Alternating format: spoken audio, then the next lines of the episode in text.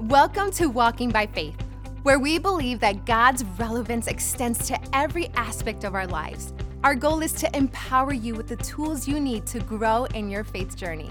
And that's why we can access Pastor's notes in a snap. Download our app today to follow along.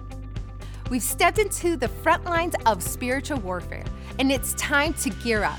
The enemy isn't a stranger to camouflage. He disguises his intentions to make them appear like our ticket to success. But don't be fooled. The struggle is real, and our resilience is our weapon. Join us today as we equip ourselves with the wisdom to stand firm against the adversary in today's message Sound of Victory. So, we're, we're in a series of messages we've entitled Knowing Your Enemy. And today, I actually went back and forth on two different titles because I'm hoping to hit two different things. I'm not sure if I'm going to get all the way, but I'm going to try. I, first, the first title is Don't Blame God. And then my second title is Faith Talks Back.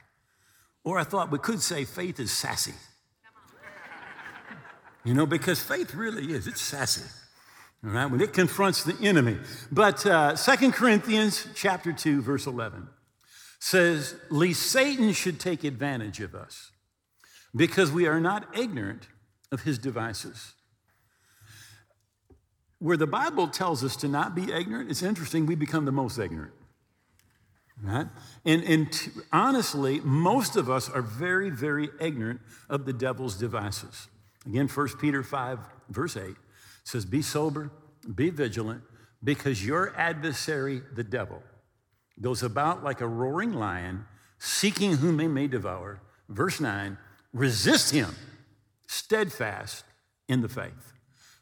So, so there is no such thing as passive victory for a Christian.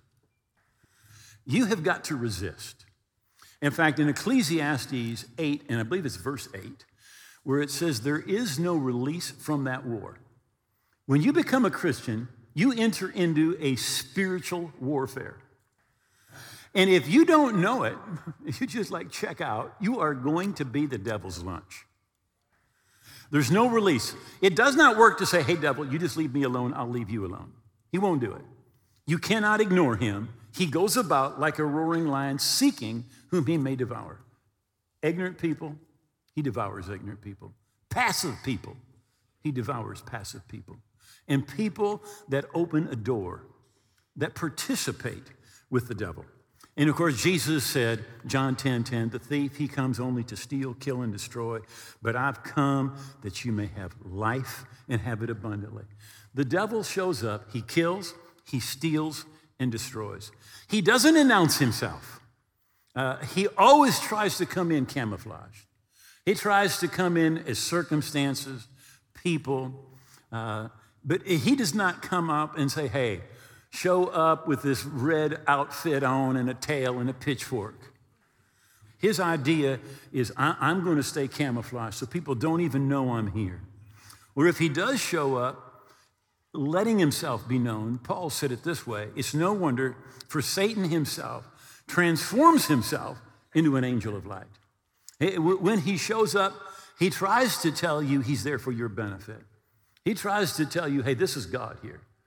He transforms himself into an angel of light.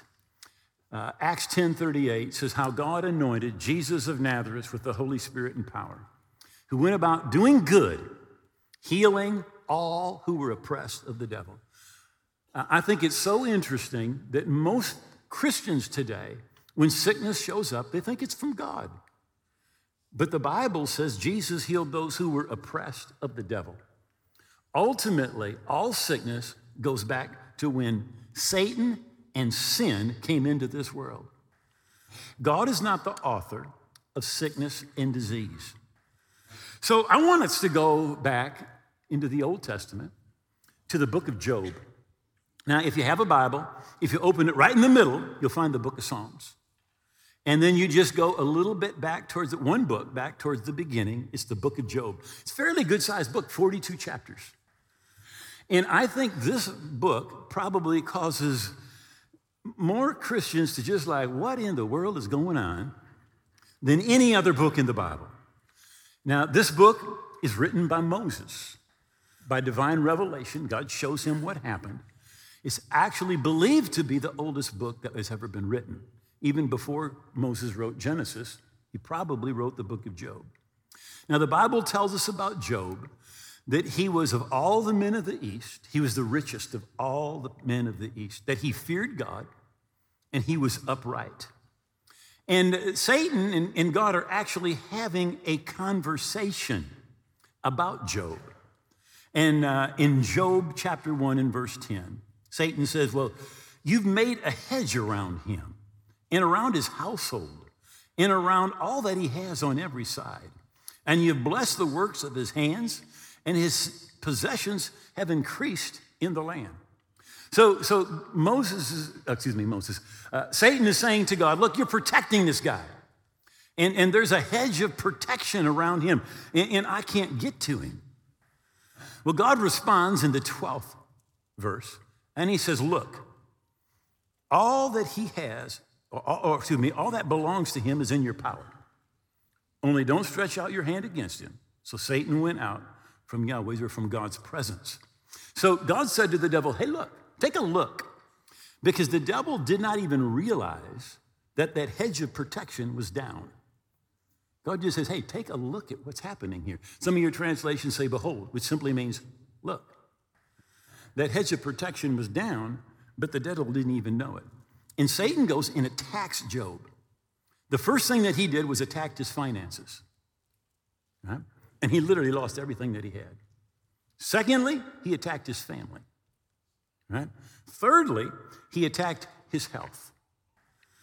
In fact, the second chapter, seventh verse says So Satan went out from the presence of the Lord, and he struck Job with sore boils from the sole of his, sole of his foot to the crown of his head. Who struck Job? Satan struck Job. And remember, God said, Hey, look, that there's, a, there's an opening that hedge you think is there, now, there's, a, there's, a, there's a door, there's an entryway in that hedge. Now, in the third chapter, we see one of the things that brought that, that hedge down. Job said, For the thing I greatly feared has come upon me, and what I dreaded has happened to me. I was not at ease, nor was I quiet. I have no rest, but trouble comes. I feared a great fear. Now, in uh, Philippians chapter 4, it says, Don't be anxious about anything, but with prayer and supplication, make your request be made known to God. Don't be anxious, right? Uh, anxiety really is, is worry. In fact, some of your translations says, Don't worry about anything. Well, worry is simply fear in its infancy. That's what worry is. It's fear in its infancy. But when it grows, it can become a very powerful thing. In fact, 2 Timothy chapter 1 and verse 7 says God hasn't given you the spirit of fear. Right? Fear in its epitome, in its fullness, is actually motivated by a demonic spirit. It is a spiritual thing. So he fears this great fear. Well, fear really is faith in reverse, and it opens a door for the enemy to come in. But there was something else that was happening. And so I'm going to just read a little bit of what Job said, and I want you to listen carefully. For Job has said, I am righteous, but God has taken away my justice. Then he says, Should I lie concerning my right? My wound is incurable, though I am without transgression. He says, I'm righteous. Now, here, here's the 35th chapter, second verse. Do you think this is just? You say, this is what Job said I am more righteous than God. How many of you know when you think you got it together more than God's got it together, you got problems? But Job thinks that God is mistreating him in that he is more righteous than God is. Uh, when God finally shows up on the scene, right, in Job chapter 38, this is what God says. I want you to listen. Who is this? And he's speaking directly to Job. Who is this who darkens counsel by words without knowledge? And then God says, Now prepare yourself like a man, and I will question you, and you will answer me. So God said about Job, Who is this who darkens counsel by words without knowledge? We can say it like this Who's this guy who's talking about stuff he doesn't know anything about? All right? So God said, Job's words were darkened counsel. So if you listen to Job, you will walk in darkness. Now, here's what most of the church does today most Christians get their theology from Job. All right? And God said, if you get your theology from Job, they say, you're, go- you're, you're going to walk in darkness. God says, Job, you do not know what you're talking about. Right? So, hmm. here's what God said Do you have an arm like God? Or can you thunder with a voice like his? Then adorn yourself with majesty and splendor, array yourself with glory and beauty, disperse the rage of your wrath, and look upon everyone who is proud and humble him. Look on everyone who is proud and bring him low. Tread down the wicked in their place. Hide them in the dust together. Bind their faces in hidden darkness. Now, this next verse is the key verse to the whole book of Job the key verse. Then I also will confess to you that your own right arm can save you. So here's what Job thought Job thought he could be righteous by the things that he did, by how good he was, by the things that he did and the things that he did not do. He thought, I'm right before God. So God said, You do all this stuff, and then I will also confess to you that your right arm can save you. Now, here's the truth there is nobody who can save themselves. Everybody needs a Savior. Everybody has broken some law, some rule. In fact, the Bible says if you break the, the, the law in one point, you've broken the whole law. In other words, you just, how many of you will admit that you've blown it at least once? God said, Well, if you blew it once, you broke the law, and when the law is broken, the whole law is broken. You know, I've told you this story before, but I don't know how old we were, like 10 years old or something. We were st- stupid kids, all right? So I'm playing with Jeff Blake, who lives across the street, right? And I don't know why we had mar- big, big marbles, right? And we were throwing them against his house. I know it's dumb to start with, but it gets dumber, all right? So they had this big window. And I just hit the very bottom corner and cracked it. Well, I didn't think it was, it was just a corner. And it was just one crack. Well, maybe a little more than one crack.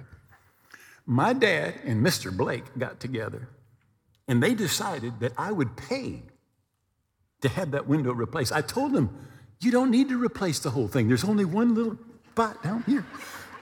They didn't pay attention. Listen, it took all of my money in the world and then about three or four months of allowance. It took everything. Uh, but it was just a corner. Well, that's what the law is like. You break one part of the law, the whole law is broken. And because of that, nobody can save themselves.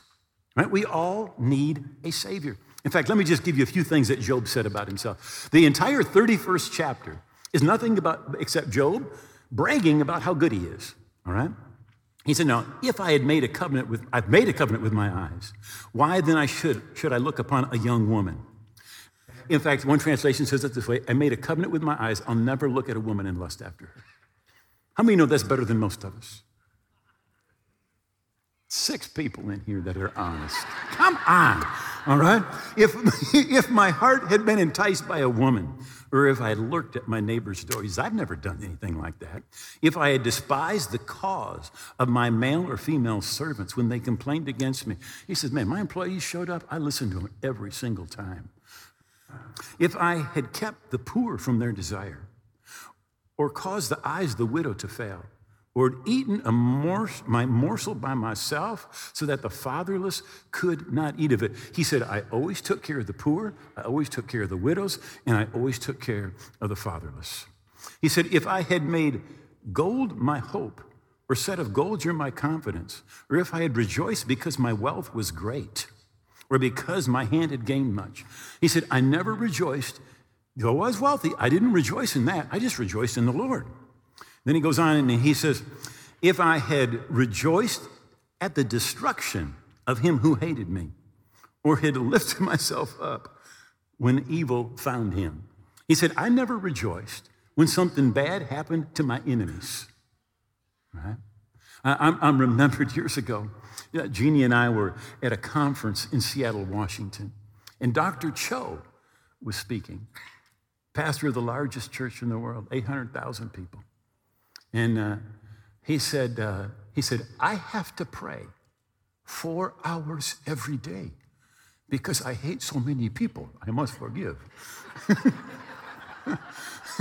well, I don't hate that many, but there's some on my list. All right. He said, No, I never rejoice when something bad happened to them. But no journer had to lodge in the street, for I have opened my doors to the traveler. He said, Man, I, I just took care of everybody. And he, he lists this whole thing for a whole chapter about how good he is. So God says, Who is this who darkens counsel? By words without knowledge. Now, Job thought that God was his enemy. Right? Now, you know this, but the Bible is progressive knowledge or progressive revelation. The, the farther you get in the Bible, the more you find about a single truth. In fact, Job didn't have any of the Bible. He didn't even know the devil existed. And so he's blaming God for everything that's going on. All right? Uh, in Job 16, he says, I, would as, I was at ease, but he has scattered me. He has also taken me by the neck, shaken me to pieces. He set me up for his target. His archers surround me.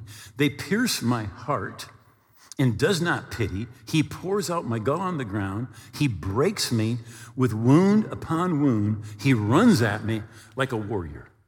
Now he's blaming God. Now the truth is, this is all happening. But you know, it's not God doing it, it's the devil doing it. And I cannot tell you how many people blame God for what's going on in their life. When the truth is, the devil, who goes about like a roaring lion, seeking whom he may devour, has come and he's trying to devour their life. Job 9. Though I were perfect, yet I would not know my soul, and I would despise my life. Therefore, it's one thing. Listen. He destroys the perfect and the wicked. If the scourge slays suddenly, he laughs at the trial of the innocent or the plight of the innocent. The earth is given into the hands of the wicked. He covers the face of the judges thereof. And if not, where and who is he?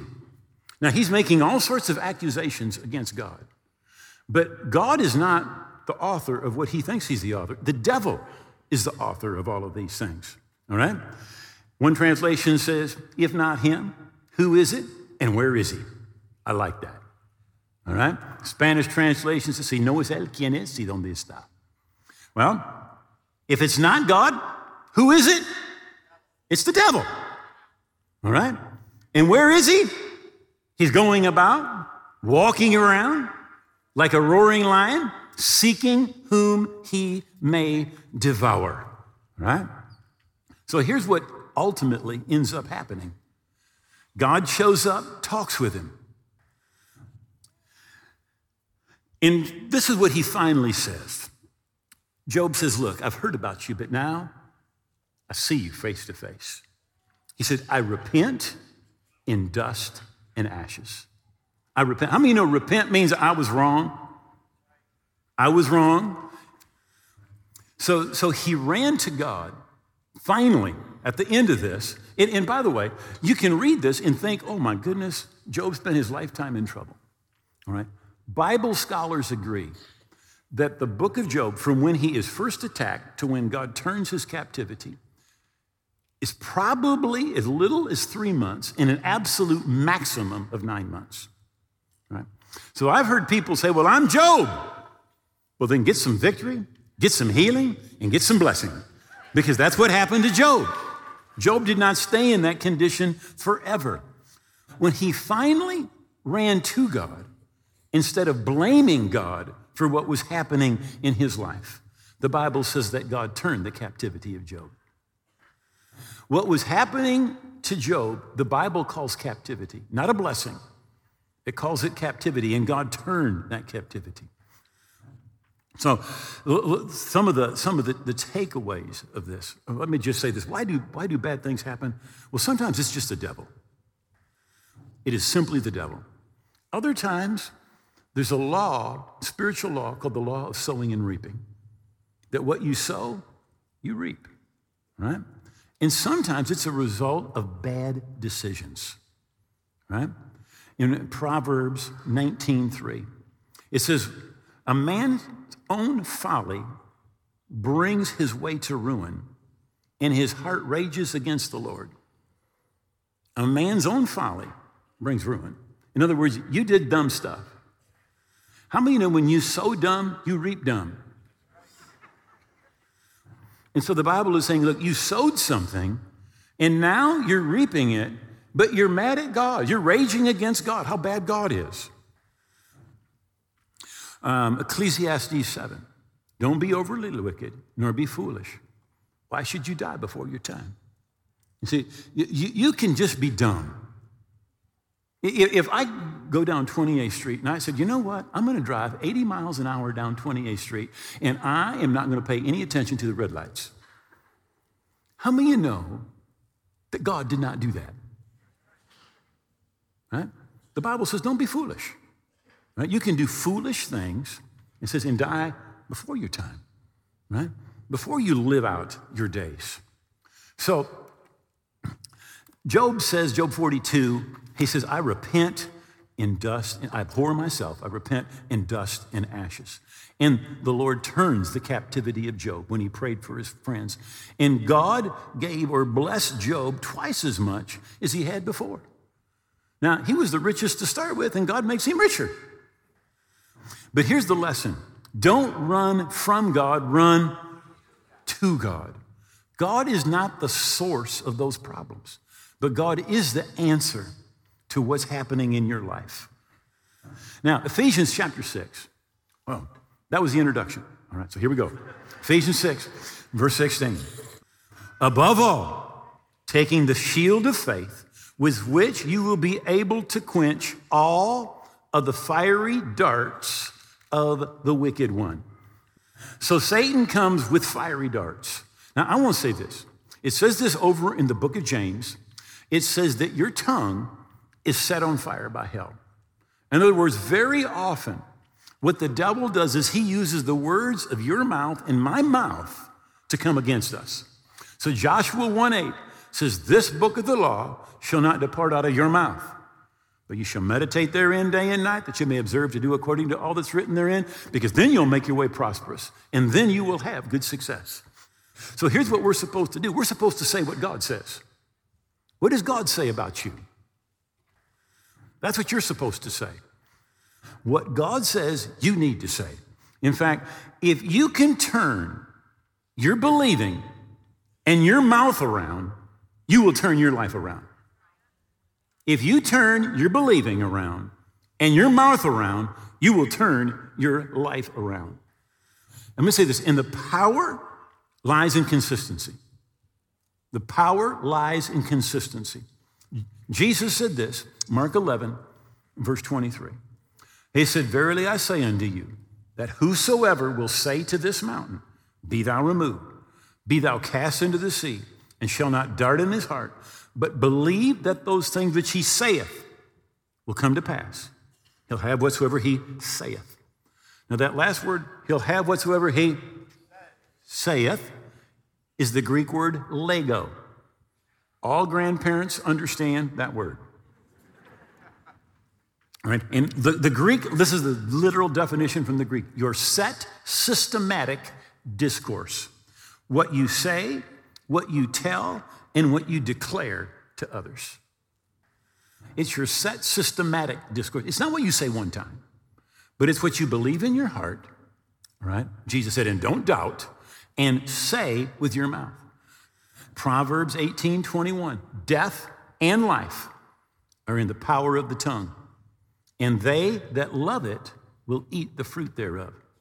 So, Isaiah 54 17 says, No weapon formed against you will prosper. But every tongue that rises up against you in judgment, you shall condemn. Right? Every tongue that rises up against you, everything that's said against you, right? Everything that comes against you, you shall condemn. Uh, how do you do that? This is the heritage of the servants of the Lord, for your righteousness is me, says the Lord. Now, the way that you condemn that thing, right, is you talk to it. You confront it. Let me say it faith talks back and faith gets sassy. Now, listen, David is going to go and fight Goliath. And David has just said to the king, I'm going to go and the God who delivered me from the paw of the lion and the paw of the bear, he will deliver this Philistine into my hands. So he goes to see that Philistine. And the Bible says that Goliath sees David. Now, I want to remind you of Goliath, right? Goliath is six cubits in a span. His spearhead weighs 600 shekels. And he has got six pieces of armor. Six, six, six. Reminds you of anybody? All right. Six, six, six. And that the Bible says that when Goliath saw him, he despised him. And he said, Come here. He said, I'm going to kill you. And I'm going to give your body to the birds of the air and the beasts of the field. And David said, Right? Now, Goliath just said something. His tongue rose up against David. So, what is David going to do? He's going to condemn it. And he said, You come against me with a sword and a spear and a javelin, but I come against you in the name of the Lord of hosts, whose armies you have defiled. And today, he will deliver you into my hand, and I will cut off your head, and I will feed your body and the body of the Philistine army to the beasts of the field and the birds of the air, that all the earth may know that there is a God in heaven. You know what he did? He condemned it. He confronted it and he condemned it. So, Goliath said, David said.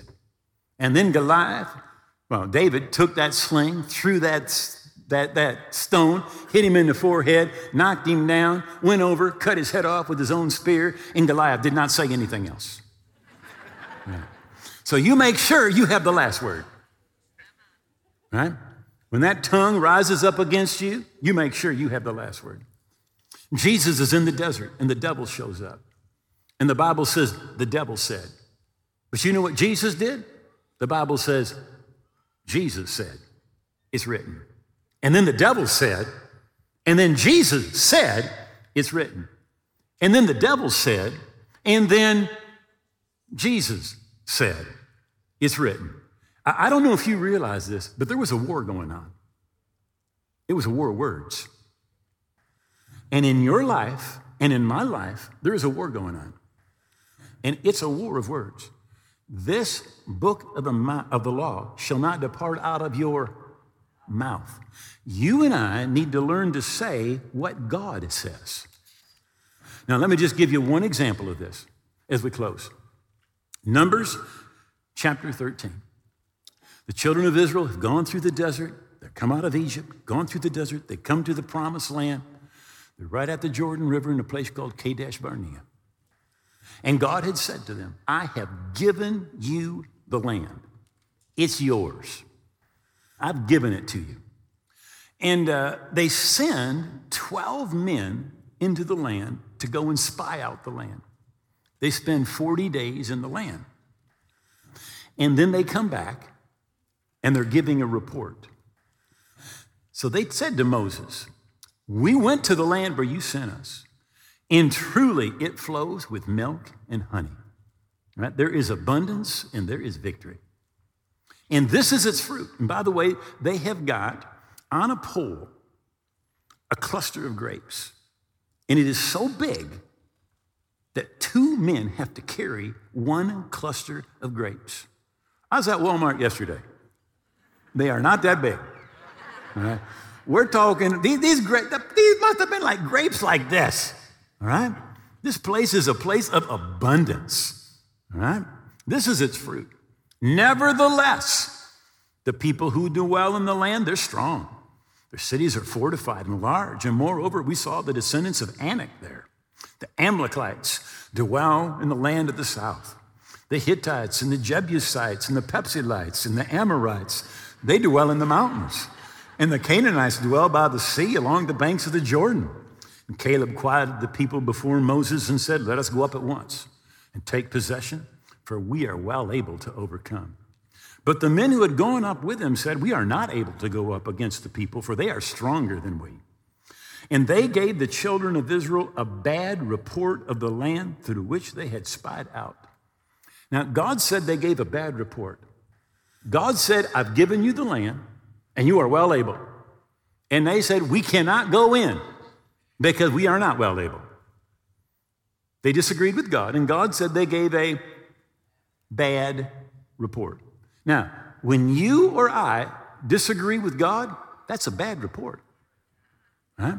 This book of the law shall not depart out of your mouth. You and I need to say what God says about us that we're victorious, that we're overcomers, that we have peace, that we're righteous in Christ. We need to say what God says about us, not what the devil says about us, not what circumstances say about us.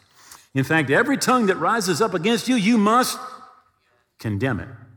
You need to rise up, get sassy, and say what God says. And literally, that is the spirit of faith. Second Corinthians chapter 4, verse 13. Paul says, Since we have the same spirit of faith, according to what's written, I believed, this is David, therefore I spoke. He's going to go fight Goliath. He believed, therefore he spoke. We also believe, the verse says, therefore we speak. So the spirit of faith is just two parts. You believe it in your heart and you say it with your mouth. You believe it in your heart and you say it with your mouth. They gave the children of Ad report of the land through which they had spied out, saying, The land through which we had gone as spies is a land that devours its inhabitants, and all the people whom we saw are men of great stature. There we saw the giants, the descendants of Anak came from the giants, and we were like grasshoppers in our own sight, sight, excuse me. And so we were in their sight. Now here's the bad thing. Two of the spies stand up and say, Let us go in at once. Ten said, We cannot go in. Two million people believe the ten.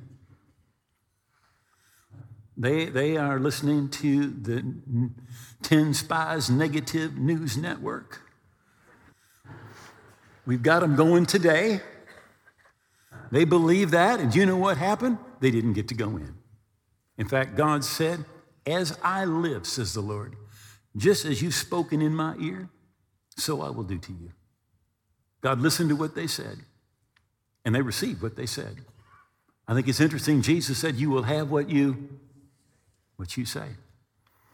So what most Christians do is they give a report of what they've got. You're not supposed to give a report of what you have.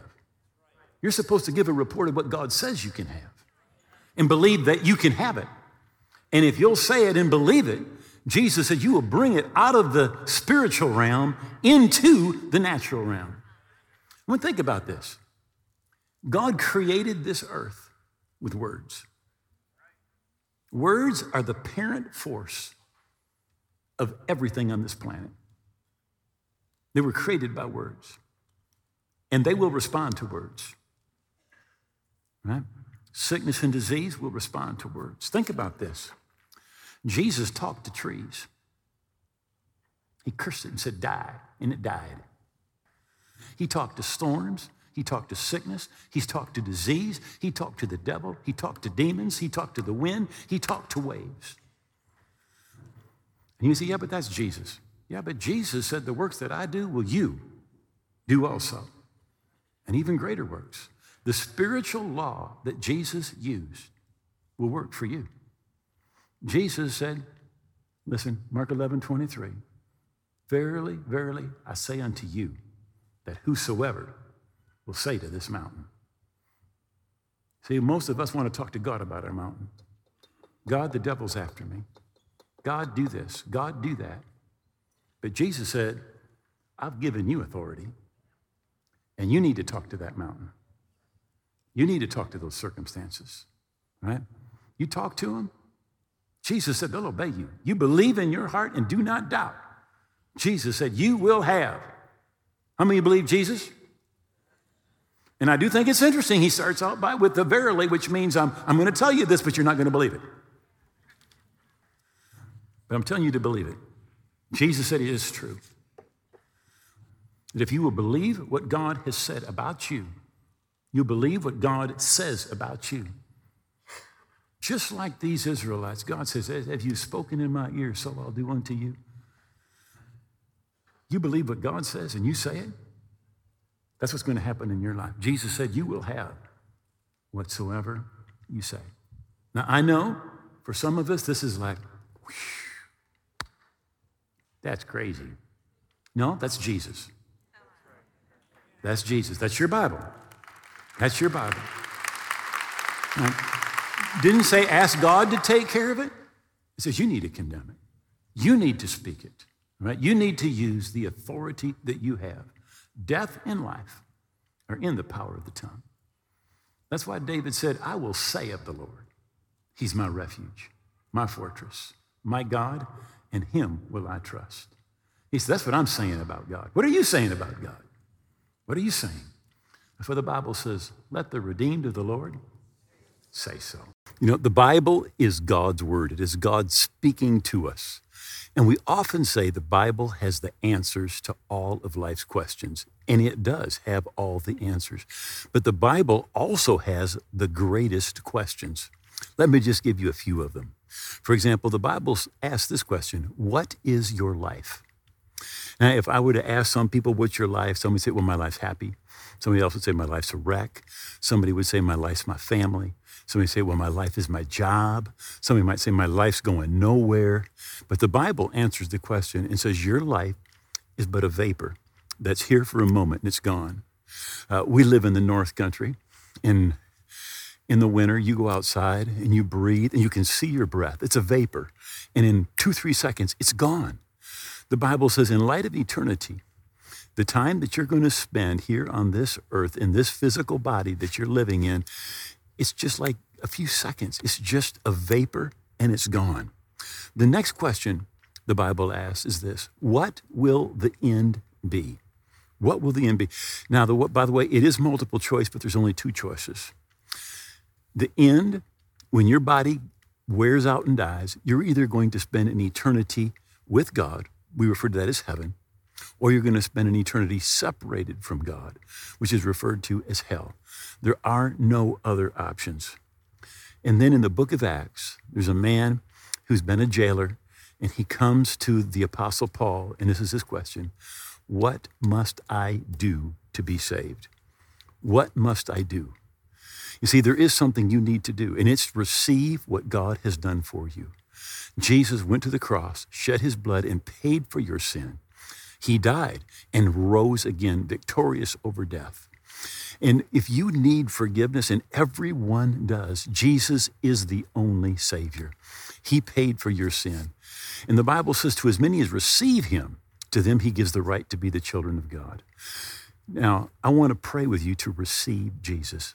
If you don't know where you stand with God, you're away from God. I'm gonna, I am, I'm begging you, pray this prayer from your heart and give Jesus your heart and life and receive him as your King and your Savior. So I want you to make these words your own. Pray this prayer out loud. Say, Oh God, I believe Jesus died on the cross. I believe his blood paid for my sins, and I believe he rose again. I, I give him all of my heart and all of my life. I hold nothing back. I receive Jesus as my King and my Lord, and I'm going to live for him. And I thank you. You've heard my prayer. I'm forgiven. My past is gone. I'm a part of your kingdom, in your family, today and forever. In Jesus' name, amen. Now, if you just prayed that prayer, we have written a book especially to help you keep on growing in your spiritual life. Want to get it to you absolutely free? All the information is right there on your screen. And thank you so much for being with us today. God bless. If you just prayed that prayer with Pastor Duane, congratulations! You're making one of the best decisions of your life. We're so excited for you. Just like Pastor said, we'd love to send you a free copy of his book, Your New Life. Log on to walkingbyfaith.tv where you can have a copy mailed to you, download it instantly, or check out our audiobook. You can also find all these things on our app.